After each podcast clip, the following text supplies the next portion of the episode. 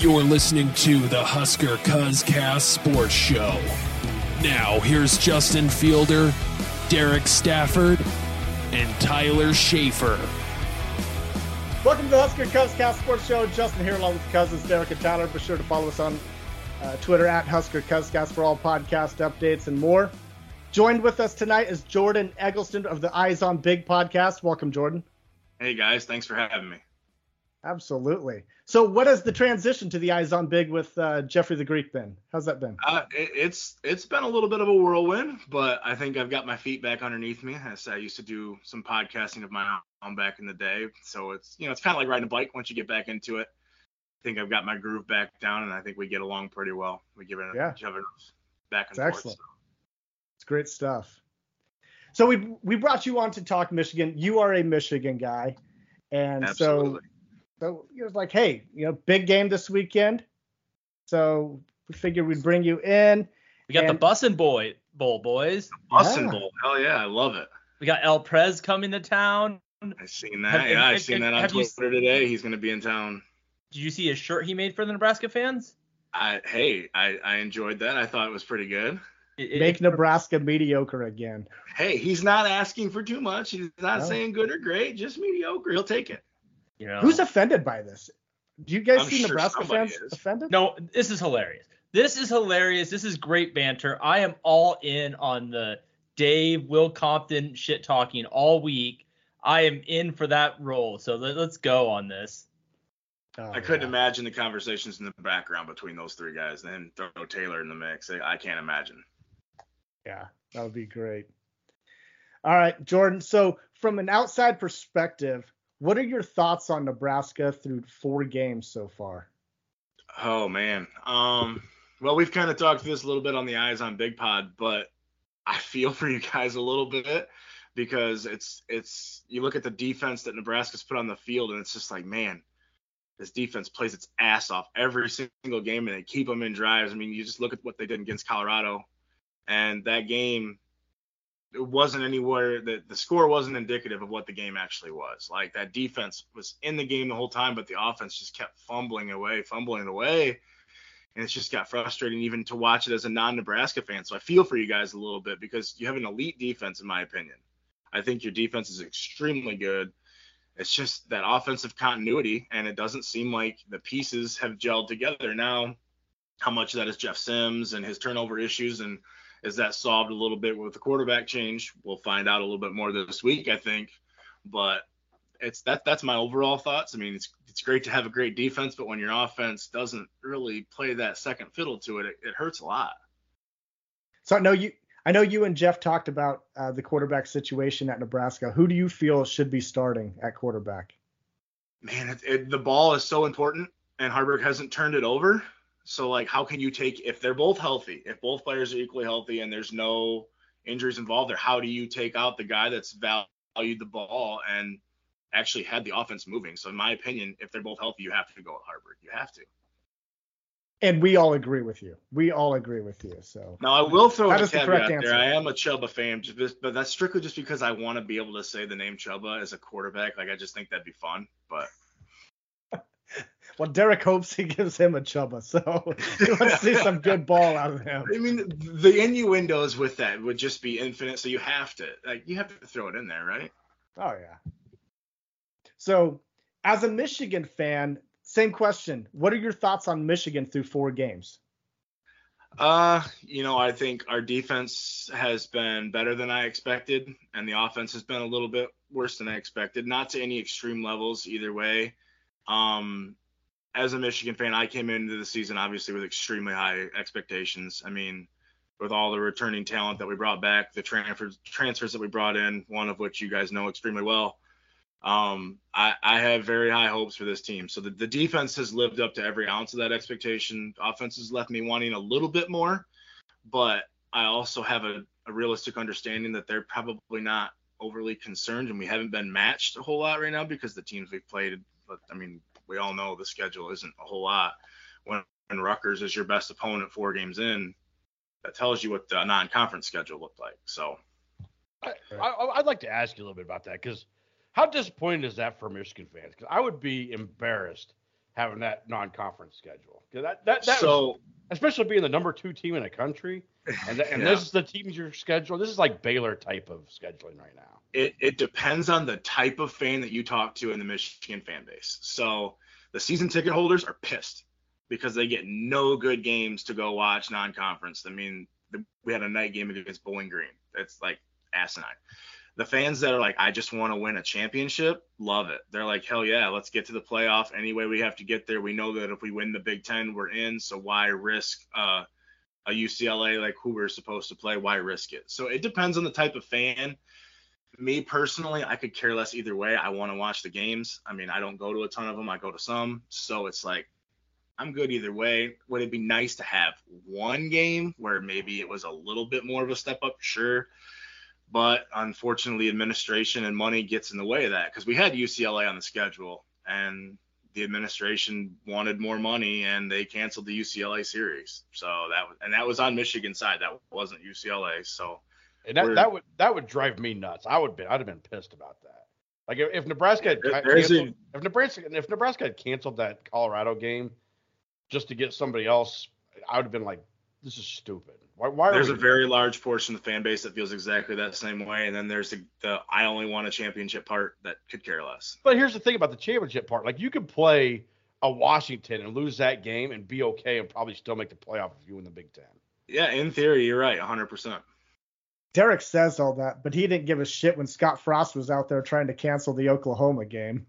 I never said anything about that. I never said I wasn't mad about that. I know that's a I- that's a bullshit statement, but You you had no problem with it because Scott Frost was behind it. Oh, it was Scott also Frost. it was also a completely different situation where all I wanted to do was make a bowl game. I'm not trying to win national championship. Okay. If I'm trying to win a national championship, I want to beat the best of the best. Well, let's let's get back to Michigan here, guys. Okay, so you, you talked about the start of the season for Michigan. Obviously, all four games so far have been uh, at home. So first test on the road to Nebraska to Lincoln. How do you feel? How do you feel the confidence level is for the first time this team hitting the road this year? I would much rather this game be somewhere else. I mean, Lincoln is an amazing environment. Memorial Stadium's an amazing environment. Obviously, I've never personally been there, but I know people that have been there. I know people that were there for the last time we were there two years ago said that environment is crazy. Um, having said that, this Michigan team is extremely old. We have a lot of juniors and seniors and graduates on this team, um, the majority of which played in Lincoln, so they've been in that environment. So I have confidence that they're not going to come into there and the the environment's going to be too big for them. But would I much rather have a road game, say in Bloomington to start with, versus going to Lincoln? Absolutely. But hey, you, it's the Big Ten. Once you get into conference play, these games are all tough. And if you, like I said, the goals are what the goals are. You're going to have to win these games. So we might as well start out right with it. So so let me try to sway you to be even more scared. I don't I didn't hear any fear in your voice, but uh, JJ McCarthy's been a very good quarterback in his career. Uh, and and on the road he's done well. Uh, he's had 12 touchdowns and one interception on the road. But you do notice some big drop off. His rush yards per carry drops from almost six to under three on the road. His completion percentage falls to under 65%. So you do see that come back. And you've also seen a Michigan offense that has yet to put 40 points on the board. This defense is a strength. You get the home crowd against it, a quarterback, and we'll talk more about JJ in a second, that maybe doesn't play his best ball on the road.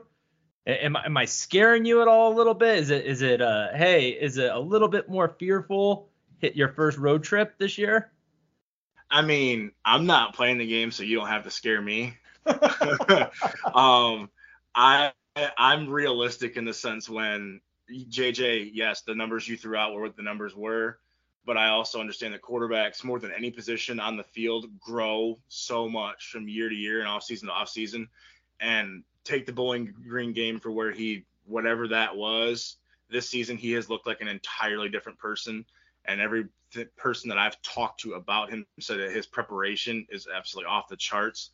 So, I mean, I trust this coaching staff. I trust this team, and I trust JJ to be in the right headspace mentally and for four big games like this. So like I said, you don't have to scare me. I mean, I ain't gonna I ain't gonna play. I'm going to be pissed one way or another at something because I'm a fan and that's just what I do. But I, I, trust this coaching staff so much. I really think that Jim has done an amazing job putting the staff together that gets these guys prepared for games. Yeah, so you, you talked about JJ a little bit. Um, year to date, he has t- eight touchdowns, three interceptions, uh, 80% completion percentage. But overall, I think a lot of people that had him in the Heisman conversation that has kind of cooled a little bit. How would you evaluate his play through four games? Um, like I said, the Bowling Green game notwithstanding, I mean, I don't know whether that was just him trying to press and make something out of nothing when things weren't there or what was going on there. He has looked extremely good to me. He's he's making good reads. He's getting through his progressions, which was a, a big knock on him last year. Was he was uh, if it wasn't play action and a, a one read thing, he struggled. That's not been the case as much this year. So I think the biggest helper for him in that is that he had a full offseason this year. So the year previous, he had a shoulder issue. He didn't throw the entire offseason that year before. Like all offseason, he didn't touch a football. So he's had a full offseason to rep with his receivers and the rest of his team. And I think we're seeing that. I mean, he's making he has made some throws this season already that are that their their competition notwithstanding, like these their NFL level throws where he's looking guys off to open up windows that he needs. So that progression is it's very comforting to see because it's you know JJ came in as a five star with all the hype and it at to that point he hadn't really been that as far as throwing the ball and I think we're starting to see it. So his growth I think has been the biggest helper for this offense because the running game has struggled. You know, we haven't moved the ball as well as in the past as what we traditionally have been. So his growth throwing the ball has been massive this year. All right, I, I just want like a few more offensive questions for you here. Uh, Blake Corum, I think, has been everything what you, what you expected. I mean, 351 yards, six out, 6.05 yards per rush, eight touchdowns, and then Donovan Edwards. He has been he's the number two guy. He's like that that that number two punch, but he's only averaging 3.3 yards a carry. He's I don't know if he's living up to what everybody thought he was going to be what what's going on with that?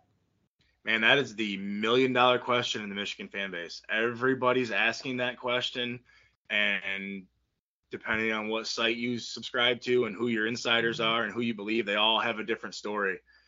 Um, my personal opinion, I think that he got a little too big for his britches early on in this season, and he came into the season expecting to be the guy and he was going to have all these numbers and he was going to have all these touches. And then Blake decided to come back, and that cut right into that. So whether it's an ego thing where it's kind of smacked him back to reality a little bit, or he's pressing too much and trying to make something out of nothing. That that's where I'm at with it. Um, the the athleticism's still there because when they do get him the ball and more of the passing game in space, you see it. So the talent is there to me, I think it's a little bit too much of Donovan Edwards putting pressure on himself and not just being the elite athlete that he is. We'll see if he can get out of that. I mean, that's some those are coachable things that you have to trust a guy like Mike Hart to to be able to get his head back in the right space. But to me, it just seems like he's pressing. I think he's putting too much pressure on himself. I think he wants to hit a home run every time, and the home run's not always there. Sometimes it's I, the six yard play. Yeah, and I, I just know it shocked me when I looked at uh, Blake, yeah, Blake all Corum, Michigan fans too. Blake Corum's got all eight touchdowns of anybody that's rushed the ball, and I just I guess I figured there would be more, especially out of Donovan. And the biggest reason for the touchdown thing is for some reason this Michigan team can't score on long runs anymore. It's like if we get down, we get tackled inside the five every time, and he Blake's the guy they trust with the ball that he's not going to fumble it. So that's why he's getting all those carries inside the five because they just run a little wedge and they get big and push the, the defensive front. So that's why those touchdowns are like that. Even late in the game when the games are out of hand, he'll come in for that play just on the oh, goal line okay. because they trust him with the ball. I mean, we saw the TCU game last year at the goal line where they fumbled the ball. That shit's not going to happen again. Blake Corum's so, going to have the ball when it matters at the goal line. So. So Donovan Edwards has a little bit of Jeff Sims in him. I, fumbling tendencies. Hopefully I don't know that he necessarily has the fumbling tendencies, but I don't think he sees the holes. I think he's just trying. I think he's pressing way too much. Interesting. That's my personal opinion. Like I, said, I don't have super connected inside sources. I I read a lot and I follow some people that I trust, and that that's the little bit that I've gotten from it. I think it's I think it's just him putting too much pressure on himself. All right. So Roman Wilson, well, let's talk about him a little bit here. He's a top receiver, great receiver. Uh, 15 receptions on the year, 268 yards, six touchdowns.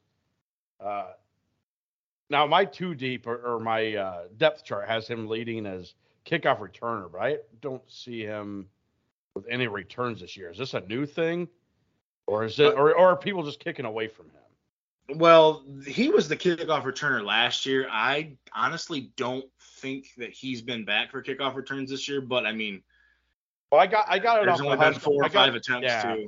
I got it off a Husker site, and they they also put it in there in an asterisk that uh, Michigan does not put out uh, depth charts. No, so, they don't. Jim Harbaugh's weird about that. He won't put out anything that he doesn't have So, to. so that that site, our site, may have just put him in there just from last year too. Um, and I think there'll be a there'll be a big push this year to not have Roman back doing that because of the his problem last two years is he got hurt. Both years, and and it's ironic that both years he got hurt in week five, and they were injuries that lingered the rest of the season that just hindered him the rest of the year.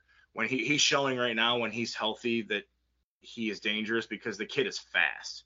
He's not an elite route runner. He doesn't run the crisp routes, but he is a flat out burner and they're doing an excellent job of putting him in motion a lot and trying to get him in space early so that it takes away that ability for corners and DBs to jam him at the line because he's not a big guy, he but he is a flat out burner. And if you give him space, he's going to run away from most people. You got more, Tyler, Derek? Uh, I mean, I can go on and on, but Ty- Tyler, you got anything before I go on? Go for it. All right. Well, uh, let's let's. I, I mean, I know you guys got some more receivers in Cornelius Johnson and your tight end Colston Loveland's looking good. Uh, but let's move on to the defensive side because there's a, there's a, a guy on defense that all Husker fans know all too well. I bet And, they do. uh, He is actually your third leading tackler, which which absolutely shocks me right now, Ernest Hausmann. Uh, how happy are you guys to have that guy on your team right now? Uh, thrilled is not a good enough word. Um, linebacker depth for us last year was a major concern. We had one really good one, one okay one, and then everything behind that was like, holy shit. So now we have three linebackers that we can put out there at any point in time and trust 100% to do all of it. And the nice part about Hausmann is he can play middle and he can play a little bit more of the outside. He doesn't have to be, he's not pigeonholed to a spot. So it's great because if Colson has to come out, well now he's the Mike, and now if Barrett comes out, now he's the Will, and he's he's basically been able to just be a heat-seeking missile and kill people, and he's doing an excellent job with it. And to me, the biggest surprise with him has been how well he's looked in coverage, because our defense runs a lot. We run a lot of different packages. They're not a base. It's not a base defense. They're going to throw a lot of different things at you with pattern matching and man-to-man and different zone concepts he's done really well with it for being still a really young guy. That was the big surprise for me. I mean, and I love it. Glad to glad to know we got him for at least one more year. Well, so you, you talk about that linebacker room and you talk about them. You guys have done very well against the run this year. You're second in the Big Ten. Um, I, I- don't remember who you're behind. Uh, oh, wait, Nebraska. I'm sorry. Uh, I was So, gonna say uh, I, I have a hard time believing you don't know who that was, but yeah, it's like our go-to stat. So Nebraska's done a very good job running the ball. Um, you know, we've done well. So how, I mean, how do you rank that matchup? I mean, it, it's a great defense up front with you and a team that's done very well running the ball in Nebraska. Like, how? I mean, are you going to hold up to that 80 yards per game, or do you think this is going to be a little bit of a break for you? Oh, I, I mean, 80 yards. That that to me, that's that's asking way too much. Um, Michigan's defense against the run all starts up front with their front four guys, and unfortunately, one of the guys I don't think is gonna play. He broke his hand, uh, lat the week before, and he's going. He had surgery. He's gonna have a club, but it sounds like he's gonna be out this week, and that's sophomore Mason Graham. Uh, that kid is a monster. But the beautiful part about it is we we are deep on the defensive line. I mean, Kris Jenkins, Kenneth Grant, Rayshaun Benny, Jaylen Harrell, Braiden McGregor. I mean, the list goes on and on and on. So the defense, as far as the run game, it starts with those guys because that frees up those linebackers, that frees up Hausmann, that frees up Colson to to get into those running lanes. So it's gonna be a great that's gonna be a great battle. And when I watch games, I watch the trenches anyways. That's definitely where I'll be focusing when Nebraska has the ball because if if you guys are able to get a push on that offensive line, that's where this game can start to swing in Nebraska's favor. I like Michigan's defensive line because of the depth and because it's not you're not relying on four guys. You've got six, seven, eight guys that you can try to keep fresh. And I and I don't know this, but I'm I, I'm on the right podcast to find out. I don't know how much tempo Nebraska does. And Not I didn't all. think it I say I didn't think it was a lot, and that's great. I love to hear that because that's the one thing that has always plagued Michigan is when teams go tempo, they still try to sub and they get caught with it. So the fact that they're not going to tempo a whole lot gives me a little bit more confidence. Derek. All right. Uh, so I, there's, there's one more guy I kind of want to ask you about. And this is this is a guy that I want to know if you're a little nervous on him. Uh, if it comes down to special teams, uh, James Turner is three for five on field goals, and he's missed an extra point. Now, I don't know how they're missed. I don't know if they've been blocked. I don't know if he's just missing them. But Nebraska's in the same boat. Like we're not making field goals either. So this could be a battle of the worst here at this point. But The uh it's it's real this is really difficult because we went from Jake Moody, who might be the best kicker in Michigan history last couple years, to I mean Turner's been okay, like you say, three or five. He hasn't had a ton of attempts. The extra point he missed was a flat out shank. It was I mean he, it was bad. Wasn't none of them have been blocked, and the the two field goals that he missed, he's pulled them. Neither one were pulled terrible. They were close. He's got a good leg. He's he's hit some he's hit good balls. So it's a question mark. And if, if uh, last year I felt a hell of a lot better, I don't want this game to come down to a late field goal on the road and have to trust him because I would I'm I'm not gonna feel confident about that. But I don't think it's a situation where it's like every time he steps out there, I'm like, oh my god, he's gonna miss this. If he's inside of like 40, I feel really good. When you start getting to those distances and he actually has to put a leg into it, that's where it gets a little more nervous. But I don't want this game coming down to a field goal at the end because yes, I will be extremely nervous at that point. All right, I want to get everybody involved here. So I want to ask you, Jordan. I'll ask you first. How do you see Nebraska matching up to Michigan on Saturday? Uh, well, I think defensively we know what Nebraska wants to do. They're gonna stop. They're going to try to stop the run, and I think most teams this year have shown that if they load the box up, they can do it. This offensive line that Michigan has isn't what it's been the past few years, where it's just like it will physically dominate a team. There's some holes there, and there's there's been some issues. So I fully expect Nebraska to load up and say you're not going to run the ball, and say JJ, are you good enough to pick the secondary apart and beat them? And I have to trust him. I have to feel confident in him to do that. Uh, when you get to uh, offensively, for me, mobile quarterbacks in Michigan, uh, it's just like it's a nightmare for me. We we always struggle defending mobile quarterbacks. So if they can get the the running game going with more of the option looks that they've shown with Haarberg, and he gets his legs going, that's a recipe that I don't like because, like I said, the history of just not defending him well I mean, it's back as long as I can remember. So I want to see good eye discipline from our defense and not get caught looking in places they shouldn't be. The the, the amazing thing, or the I guess not amazing thing, that's the wrong word. But the thing to me that's ironic is these two teams are both good at doing the same thing. They both like to run the ball and they both like to stop the run.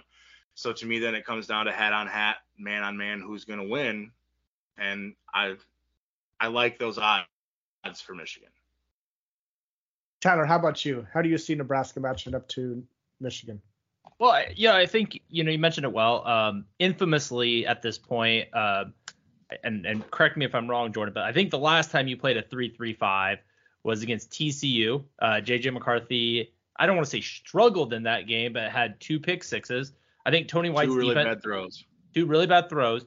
I, I'm interested to see what Tony White's defense does. I think, I mean, you want to talk about the MVP of Nebraska. I think you could give it to Tony White as a coach. I mean, he has Oh, transformed this 100%. defense. Uh, you know, we we've given up some yards against in passing, certainly, but I think you look at Louisiana Tech last week, half their yards came in the fourth quarter. I mean, there's been a lot of garbage time yards, and obviously Colorado got us in the second half, and Sanders has done that to a lot of people. So I, I, I do think Nebraska is going to have uh, going to try to stop the run. I don't know how successful we're going to be. I actually think we're going to match up okay in the pass game to, on Saturday. I think Tony White could do enough to maybe throw JJ off a little bit. Uh, I don't expect necessarily two pick sixes, but I, I do think it's going to be a struggle. On offense, I mean, th- this is where it gets ugly for Nebraska. I don't know if we're going to be able to run the ball against Michigan. Um, I certainly don't think we're going to be able to pass the ball in Michigan. So I, I, think the question is, can our defense make enough plays to put us in a position to have short fields? Derek, how about you? Well, I'm, I'm going to start off with uh, we talked about this earlier with Jeff Sims and the turnover issues. Uh, Hendrik Haarberg has not really had those turnover issues. I get it, it's been be been against uh, lesser opponents, but a lot of the issues that Jeff Sims was having wasn't because of the opponent. They were just his faux pas. I mean, it was just bad. So I, I think Haarberg will will continue to hold on to the ball well. I I'm with Tyler. I don't know if we can run the ball a lot on Michigan, but I do see us breaking some fairly big runs with with Haarberg and maybe Anthony Grant. But ultimately, I it's going to be tough. And Nebraska's defensive side, I Tyler, you talk about Tony White being the MVP. I, am giving it to uh, Terrance Knighton because this defensive line has completely made a 180 compared to last year. And there's a lot of young guys on there that are playing really good ball. There's some veterans that are they're playing good ball, and I mean Ty Robinson hasn't been what we thought he would be, but Nash Hutmacher has been everything and more that we thought he could be. Cam Lenhardt's come on strong, and I, I, I believe he'll be healthy this weekend. Yeah, sounds like he's gonna be able to play.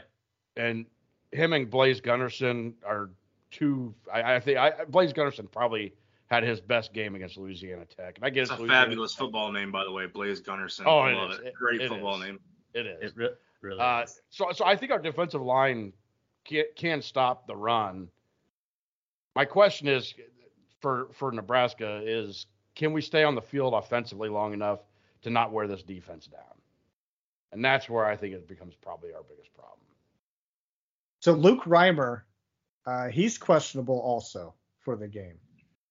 So that scares me as well. I mean, I think we got some pretty good linebackers there, but you know, you need your leader back there, the linebacker, and the way that Michigan plays. I mean, that's it's going to be brutal. So he's going to be missed if he can't go. Uh, so that's so can, can I ask you guys, and I, I think Jordan, you kind of tipped this. I know who we all want to be the starter. Do you think Haarberg's going to start? Because I'll be honest, right now, I don't think so. I, if you ask me, like, hey, it's close, it's fifth, but I think I think Jeff Sims is going to start. I, I I feel like the coaches want to go with him. I I, I, don't know. I mean, listen to Satterfield today. It sounds like he's still a little bit. He's still not 100. percent I I know. I just, but I feel like last week they were tipping the hand that he was ready, and then they said he wasn't last minute. And I feel like this week it's kind of reversed.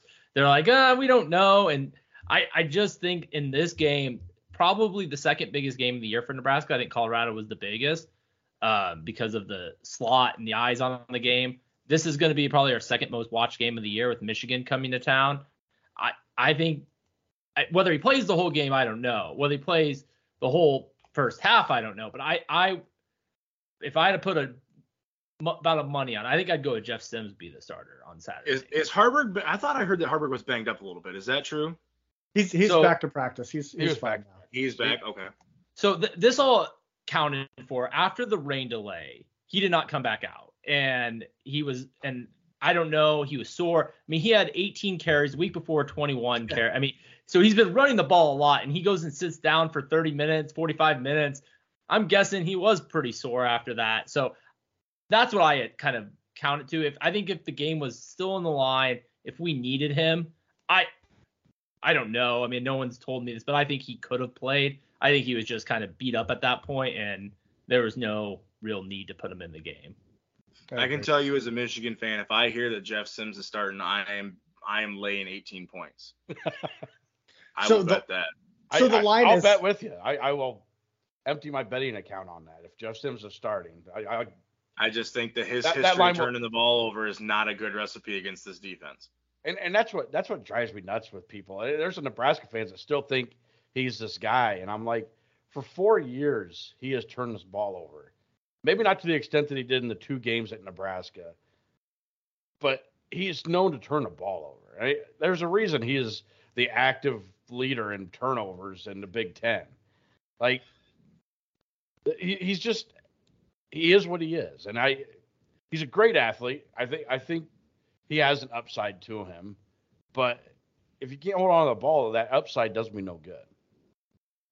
So Jordan, you mentioned the line 18 points. I've seen anywhere from 17 to 18. Is there anything that scares you about Nebraska that they could keep it within that 17 or 18 points? I think, like I said, with Haarberg's legs, if they can if they can establish him running the ball and keep stay on the field and extend drives, I, I honestly think that Rhule's going to want to muck this game up and make it a short game and low possessions and running the ball. Both teams doing that. I think it sets up for that. Um, 18 points is a lot of points in a road Big Ten game and, against a, a team like Nebraska that's not like this isn't last year's Nebraska team where it was it was in shambles from everything with Frost. This team is a lot better. This defense is a lot better. That's a lot of points for a game like that. So I, th- I think that number might be a little high, and I think that's why you're seeing it trend down a little bit. But um, like I said, but if Sims plays, now that that changes my mind a little bit because just because of the turnover prone. I mean that that's so big in games like this. You can't afford to give the ball away two or three times in a game like this. Tyler refuses to bet against Nebraska in any scenario. It doesn't matter if it was uh, Minnes, or I'm sorry, Michigan was three point favorites and Jeff Sims was starting. He would still not take Michigan. Hundred percent. You bet against your own team. There's a special place in hell for people like that. See, now I, I gamble Guilty with my charged. brain and I, I gamble with my brain and I talk with my heart. So Damn right. So Jordan, ultimately, how do you see this game playing out on Saturday? Um, I, I, I mean, I think I've said a lot of it throughout this. I see low possession, lower scoring game. I mean, the over under at 41 right now. I think that's a pretty solid number.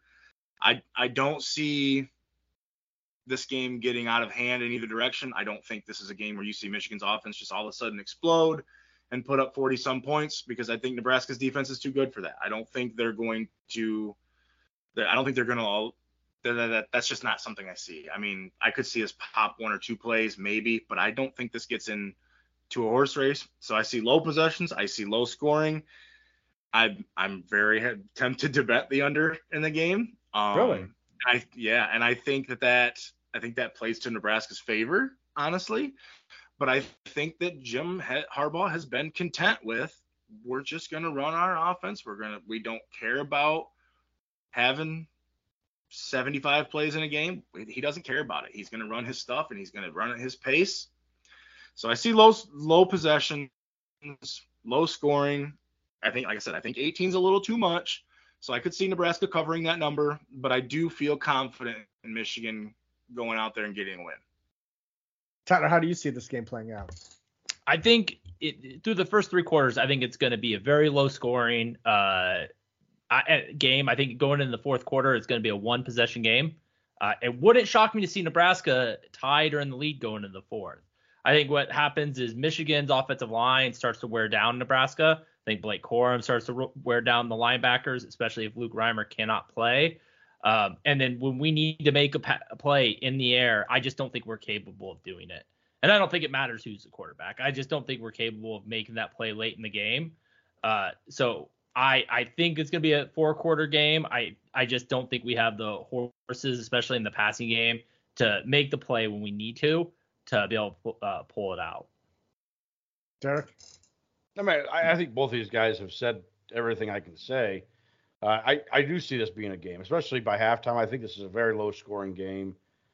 Uh, I, I do. Th- I think Michigan probably scores some points in the fourth quarter and probably gets a lot of yards in the fourth quarter, where Nebraska probably does wear down. Uh, I think Haarberg's going to ha- continue to have a fairly big game. I do think he's going to start. I, I think he'll get some rush yards. I'm not afraid of him passing. I don't think we'll be able to pass a ton But I, I but I'll say this: like Rutgers had a decent time passing against uh, Michigan last week for a short time, and their their pass offense is no better than what ours is. They're ranked about the same. So maybe there's a possibility that Nebraska could find a way to get some passing yards in, but Find that busted play. yeah, maybe. I wasn't gonna say it. I mean, there was 70 yards on one play where the DB fell down, but you know. and, and, and I and I will say this: I I think Thomas Fidone is coming into his own, and I do think Good he player. will. I He's a hell do think player. I, and I think you guys will struggle with him a little bit if we can get him to the ball. He's a hell of a player. That was somebody Michigan wanted bad in the recruiting process. He was he's a hell of a player. He's a great player, and he's really coming into his own finally. So you guys are way different than me. I don't see this being much of a game, really. I with Nebraska's offense, I don't know how they're ever going to move the ball against this Michigan defense. Not mean not in any meaningful manner. We're a one-trick pony. We can run the ball with the quarterback, a little bit with the running back, and I don't know if that's we're going to do that against this Michigan defense. I think that's going to lead to a lot of short fields for Michigan.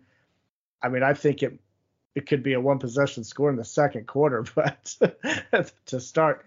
But I, I don't see Nebraska really hanging in there in the second half. I just. I- I don't. I don't. It's nothing that I've seen out of this offense leads me to think that we can move the ball against a defense of this caliber. We struggled against Louisiana Tech. Uh, we, we ran for a lot of yards, when it comes down to getting in the end zone, oh, of course penalties come in there. But Louisiana Tech, they were supposed supposed to be a joke defense, and we still struggled. Well, we, we did. Northern we did. Illinois, I mean, anything. Well, I mean, I so let me ask that, Jordan. So when you went into the year, I mean, I'm assuming you had Michigan a pretty good record. I don't know what you officially did, but if you had to pick a prototype game for Michigan to drop in September, October, like, like to me, if, if there is going to be an upset, this seems like a spot where Michigan could be had. Like just from a hey, it's on the road, hostile environment, team with a good team but not a great team that's going to play up like it's their Super Bowl. Um, it just seems like this this could be a spot. I don't. You're not going to trip up. You you have Penn State prepared. You have Michigan State. You know. Like I just feel like this is the prototype of if Michigan is going to drop one, why not Nebraska? And the biggest reason I'm gonna say why not is exactly what Justin was saying. Is I mean, what what the beginning of the year, my biggest concern was our secondary, and teams being able to pick on that a little bit, and the inability to throw the ball here. That's the only reason that I feel like I said it's if it's a one trick pony, you're only trying to run the ball. That really plays into what Michigan's good at. So, but you're not wrong in what you said otherwise. Going on the road to an environment like Lincoln, if JJ turns the ball over a couple times like he did against Bowling Green, this that changes this entire complexion of this game. I'll say I'll, I'll also say this. Up until last week, I I didn't even text my fellow boys here uh, that this felt like it almost could be a trap game for Michigan until until Minnesota decided to be I don't know the worst team in the Big Ten and lose to Northwestern. That was man, that was mind blowing last week. Really was. That was that was an epic collapse. It really was. I mean, if if Minnesota plays that game the way they started that game and, and finish it out, and it, it- I, I think there's a possibility you could look past Nebraska and go, oh, we got this Minnesota team, they're decent, and and maybe look past Nebraska. But with, with Minnesota being a crap team too, it just I think that took all chances of a trap game out. so you're not wrong. my take, you know, last uh, last weekend, early on, early on in the Michigan Rutgers game, after Rutgers hit that long TD to start the game off, and I'm like, holy shit, you know, I was like, and then you know, Rutgers had a little bit of success there. I was like, if Michigan, if they struggle against Rutgers and Nebraska handles uh, Louisiana Tech like they're supposed to, there could be real talk of upset in Lincoln headed into this game. I think that would really change for everything. Then we saw the result of both games, and I was like, yeah, yeah, now I'm back to uh, square one where I was before. But Yeah, but you forget that that Louisiana Tech game could have been easily 42 to seven, as much as easy as it was 28-14. Yeah. we had two touchdowns called back that we ended up punting the ball on. Uh, Then you got the rain delay, and I don't know what happened after that rain delay because we came out completely flat offensively and defensively after that rain delay. I do think we would have covered had it not been for the rain delay. I would have appreciated that. Just saying. Yeah, me too. me too. I promise you. All right, Jordan, do you have a bold prediction for this game? Um, whew, a bold prediction. That's that's that's tough. I think my my the boldest prediction I can have is I do think this game is going to be close. I'm a little bit more with Tyler. I I think this game is close later in the game than what most Michigan fans at least expect it to be. I think a lot of Michigan fans are expecting to come in and have this kind of look a lot like the Rutgers game, and, and I don't think that's going to be the case going on the road. So my bold prediction I think would be this game is a lot closer going into the fourth quarter than a lot of people are expecting. Okay. Tyler, your bold prediction? I think Thomas Fidone's streak of touchdowns continues one more week. I think he gets a touchdown this week, makes it four weeks in a row getting in the end zone. Um, so I, yeah, I'm gonna go with a bold prediction of him scoring again. Okay, Derek. I don't know if you want to call this bold prediction, but I, am gonna say Nebraska outrushes Michigan in this game. Really? That's a, okay. that's bold. That I, really I, bold. That's definitely bold. Well, it's the only thing we can do, and I we are good at stopping the run, so I th- I think I think Nebraska will outrush them. Okay, so Tyler, my my bold prediction is also Fidone. I think he's going to lead Nebraska in receptions and in uh, receiving yards. I think uh, he's going to be a good target. I think we're going to be playing from behind for a lot of this game, so we are we are going to have to pass a bit. And I think Fidone's athletic enough to be open. I think he could uh, be mismatched there potentially. I mean, let's be real. There's not a lot of good skill. Uh, there's not a lot of good talent at the wide receiver position. It's very lackluster. Fidone is it. So uh, give, give, me Fidone leading receptions. I'll, I'll, I'll, give you a second bold prediction just for shits and giggles. Malachi Coleman will get his first reception as a Husker. Okay. My original bold prediction was going to be Nebraska scores a touchdown. But well, I, I had I'm... one that I was thinking about throwing out there too, but I actually don't believe it. But I was going to say Nebraska's streak of not being shut out ends, but you know, I yeah. wasn't. I don't truly believe that, but I was going to throw that in there as a jab. I've seen it going around Twitter a lot today, where it's like nine thousand something days or since they've been shut out. I was going to throw it out there. It was it was it was Arizona State in 1996. We lost 19 to nothing. Yeah. Now, it's going around Twitter today for some reason. I don't know why why today is the day, but I saw it and I thought, man, that could be my bold prediction, but I don't truly believe that, so I can't I can't say that if I don't believe it. So. Tyler, do you remember when uh, Nebraska was getting shut out by Oklahoma and uh, Bill Callahan kicked the field goal at the, the famous, end of the game just the not famous, to get shut out? The, fa- the famous hillbillies. Sad field goals for the win. it was great. Uh, Jordan, do you have a score prediction you want to offer us? So I, I'm I'm gonna have to I'm gonna have to balk on a score prediction because we're recording for the Eyes on Big tomorrow. Right. Yep. So I will tell you that I think 18 points is too much. I think this game is closer than that in the end. Um, and if you want to get my true score prediction, you'll have to listen to the Eyes on Big to get it tomorrow. We're recording tomorrow night, so I, I got to hold off for that one. But like I said, I think 18 points is too much. I think this game is a little bit closer than that in the end. Great Veteran plug for the show and veteran move right there. Jeffrey the Greek taught you well. Very much. Uh, so. He, he may he may have plugged that a little bit. So that. Uh, well, I, I, I, again, I kind of tipped my hat. I, I really wanted to pick Nebraska. I thought, like, man, about four o'clock today, I, I want El Pres to struggle. I want that emergency press conference after the game, him bl- blowing up about them losing. I just don't think it's going to happen. Um, Michigan hasn't really scored a lot this year. I don't think they're going to start. I'm going to go Michigan 24, Nebraska 13. That's pretty close. Derek? All right. I I think this is a very low scoring affair. I think heading into the fourth quarter, this is a one possession game. Uh, ultimately, I don't think we can keep up with them in the fourth quarter. I think they run away with it a little bit more. I'll go 28 7 Nebraska. Nebraska? Or no, I'm sorry, Michigan. Damn right. Hell yeah. No, Michigan, Somebody sorry. somebody clip that and make a drop out of it. I misspoke. I misspoke. It- I, I'm the TJ Butcher shop today. What? There's only one. Oh man, you got a franchise going on there, Tyler, for TJ's Butcher Shop. Damn right. Okay, so I am obviously opposite of all you guys. I don't think this is going to be close. I think Nebraska gets a late score in the fourth quarter to make it uh, a to make it this score. Uh, 34-10 Michigan. So hey, I'll I'll sign up for yours any day of the week. I'll take that and be happy. yeah, yeah. We will see. So Jordan, before we get you out of here, I want to know what are your true expectations for Michigan at the end of the year?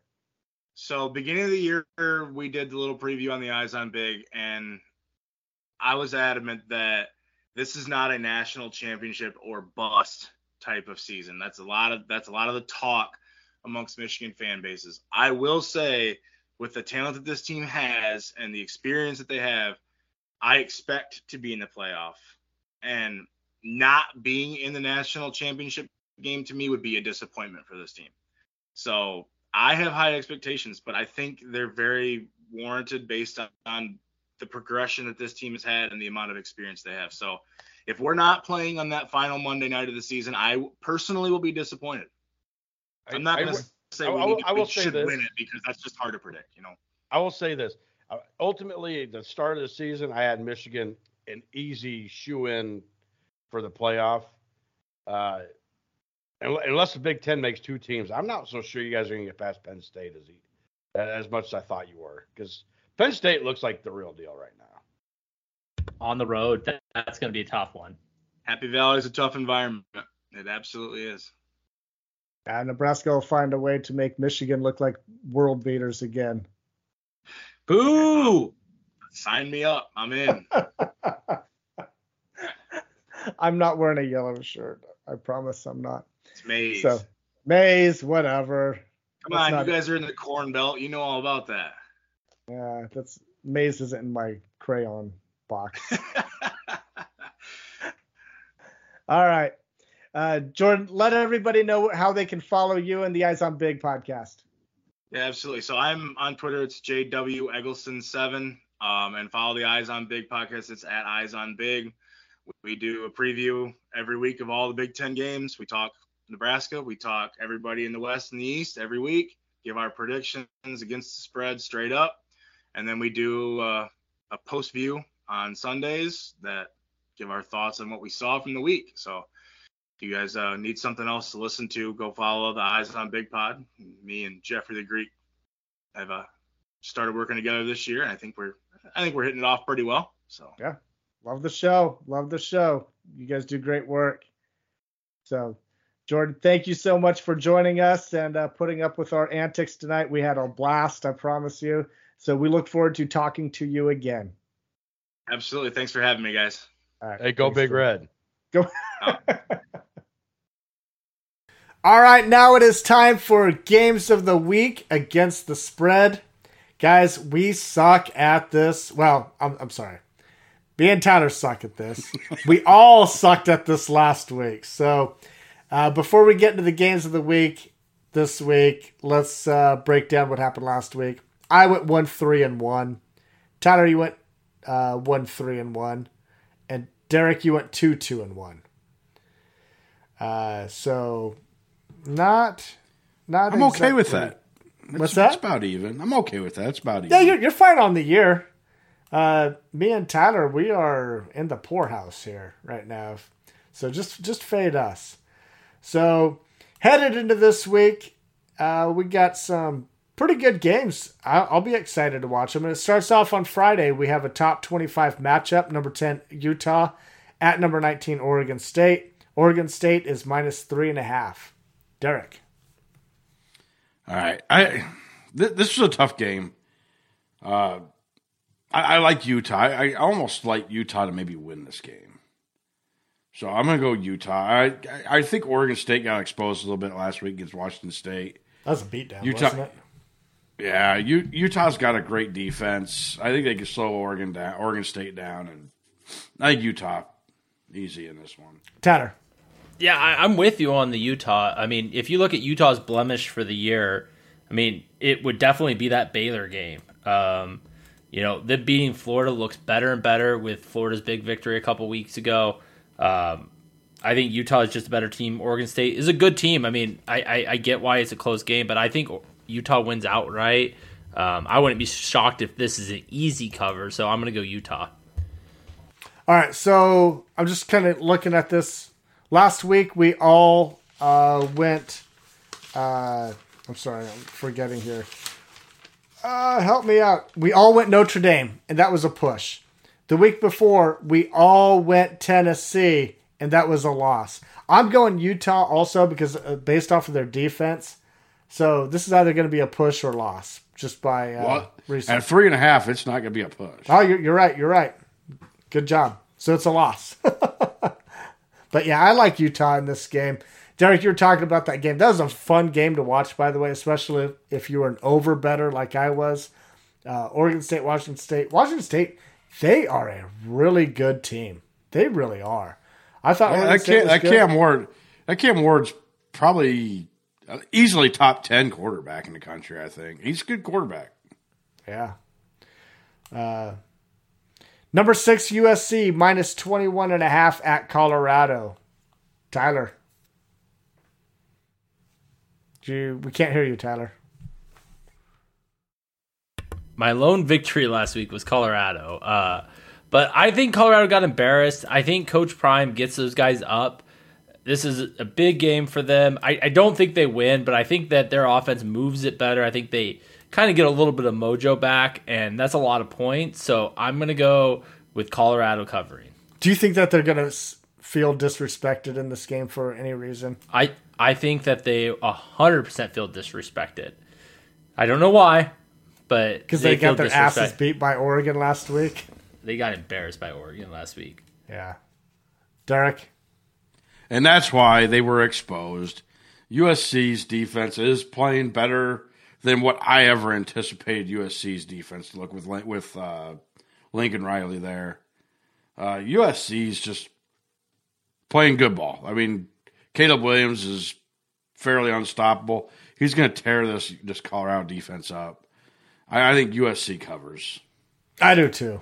I really do. I and I and I refuse to lose a bet on Colorado two weeks in a row. I was not impressed with what Colorado put out there last week. I know they're at home, and apparently Boulder, according to some people, is a, a crazy environment to play in. But I, I like USC. I think Colorado. Well, I'll, I'll say it. I think it was a crazy place to play in, but I think the winds got taken out of those, that sail a lot after last week. yeah, I hope so. Uh, so give me USC. Number 24, Kansas at number three, Texas. Let's see if Kansas can be spoilers again. Uh, Texas is 16 and a half point favorites. Derek. All right. So, while Texas, I do believe wins this game, I maybe they even win somewhat comfortably. It's not going to be by 16 and a half though. Kansas Kansas is a good team. I I firmly believe Kansas has a great defense, a, a good defense and a great offense. And uh, I I just I struggle to see Texas completely slowing down Kansas. Kansas will score some points. I, I, I I'm going with Kansas to cover, but I think I think Texas probably wins. Okay. Tyler. Well, I'm going to go Texas in this game. I mean, Texas's offense is far exceeding anything I would have expected. I, I don't think Kansas' defense is going to do anything to slow them down. I think Kansas' offense maybe comes back down to reality a little bit. I do think they're good. Um, I just think that I could see this being a 21 point victory. I think Texas wins comfortably. Uh, game by probably not betting. Uh, this is probably the most stay away of the weekend for me of all the games we're picking, but because I, I just it is a lot of points. I would never bet that many points on a favorite, but I I I do if I had to pick, I would go Texas in this one. Derek, I'm on the side with you as Kansas. Is it crazy to think that Kansas might have the best offense that Texas has played this year? Texas beat Alabama, but is it crazy No. to think that Kansas is has a better offense than Alabama? Kansas has a way better offense than Alabama. Alabama's offense isn't that good this year. I mean, their offensive line's really struggling. The quarterback And- struggling. Their quarterback struggle. I think the quarterback struggles a lot. Come a lot with the offensive line, but at, at any rate, I mean, Kansas, their offense looks top notch. I mean, it's it's not the best in the country, but it's up there. And they got, like I said, they got a defense that complements it pretty well. Yeah. Tyler, you kind of cringed when I said that. Is that that far off base? I mean, I they might have the best offense they played. I they don't have the best defense that they played. I think Bama's defense is clearly better. Uh, we're about to talk about a team that Alabama beat last week, which was a pretty impressive victory. Um, so, I, I mean, I, not crazy best offense. All right, let's talk about that team you're alluding to. Number 13, LSU, minus two and a half at number 20, Ole Miss. Tyler. I I'm still buying Lane Kiffin and this team. I think that last week was a really bad loss for them. I think they really wanted that victory. I think they come out fired up. Um, I I have been high on Ole Miss to start the year. I continue to be high on them. LSU barely eked out a victory last week against Arkansas. Um, I mean, they, they got their asses kicked week one against Florida State. I don't know what really LSU is. I'm going to go Ole Miss winning this and covering. Ole Miss. Okay. Derek. I I hate I always hate to agree with Tyler because I know it means I'm probably losing, but but I- but I do like Ole Miss. I I I I don't know if I like them to win the game. Maybe maybe I don't know. It's they're at home. LSU hasn't overly impressed me. I I think Ole Miss is probably the better team in this game. I they definitely cover. Okay. So I am opposite of you guys. Uh, I do have LSU winning. Uh, I think, uh, well, not only winning, covering. So I'm taking them to cover. I think that game against Arkansas, I, I'm not buying, I'm not going to read too much into that. I think uh, LSU is a lot better than what they displayed against Arkansas, and they will cover against uh, Ole Miss. All right, this is this is a game that I'm super excited about. Derek, we were high on Notre Dame this year, but Duke, holy crap, this is an, an extremely interesting team. They are really good at football this year. Who would have ever thought that Duke is good at football? But number 11, Notre Dame, minus five and a half on the road at number 17, Duke. Derek, what are you looking at here? Well, there's a couple things here. I, first off, I think reality is about to slap Duke in the face. Uh, I, I think Notre Dame's going to come in this game pissed off the way they lost that game last week. Notre Dame's far and above a better team, uh, talent wise. I, I, think Notre Dame's going to go in and win this game, and I, I I believe they will cover pretty easily. All right. Tyler? Yeah, I'm with I'm with Derek on this one. I think this is redemption Saturday. The the, the playoff is not closed for Notre Dame. Uh, a loss to Ohio State is not going to kill them at the end of the year, but what they need to start doing is making up style points. And you know, it's kind of crazy to say this, but this is one of the best opportunities Notre Dame's going to have to put a statement on the board for the rest of the year. Um, so them going out and winning this, I mean, with the exception of USC, this is their next biggest game left on their schedule. I think they come out there fired up. I think they actually play 11 guys on defense, which might help them. I don't know. I'm not crazy. I mean, maybe I'm crazy. 11 guys might help win a game, but uh, Justin, you don't seem to think that's funny. So either you don't get the joke or it didn't land. But Notre Dame did not play 11 guys when Ohio State won. They only had 10 guys on the field. Um, Oh, Did it- you know that joke went right over my head, actually.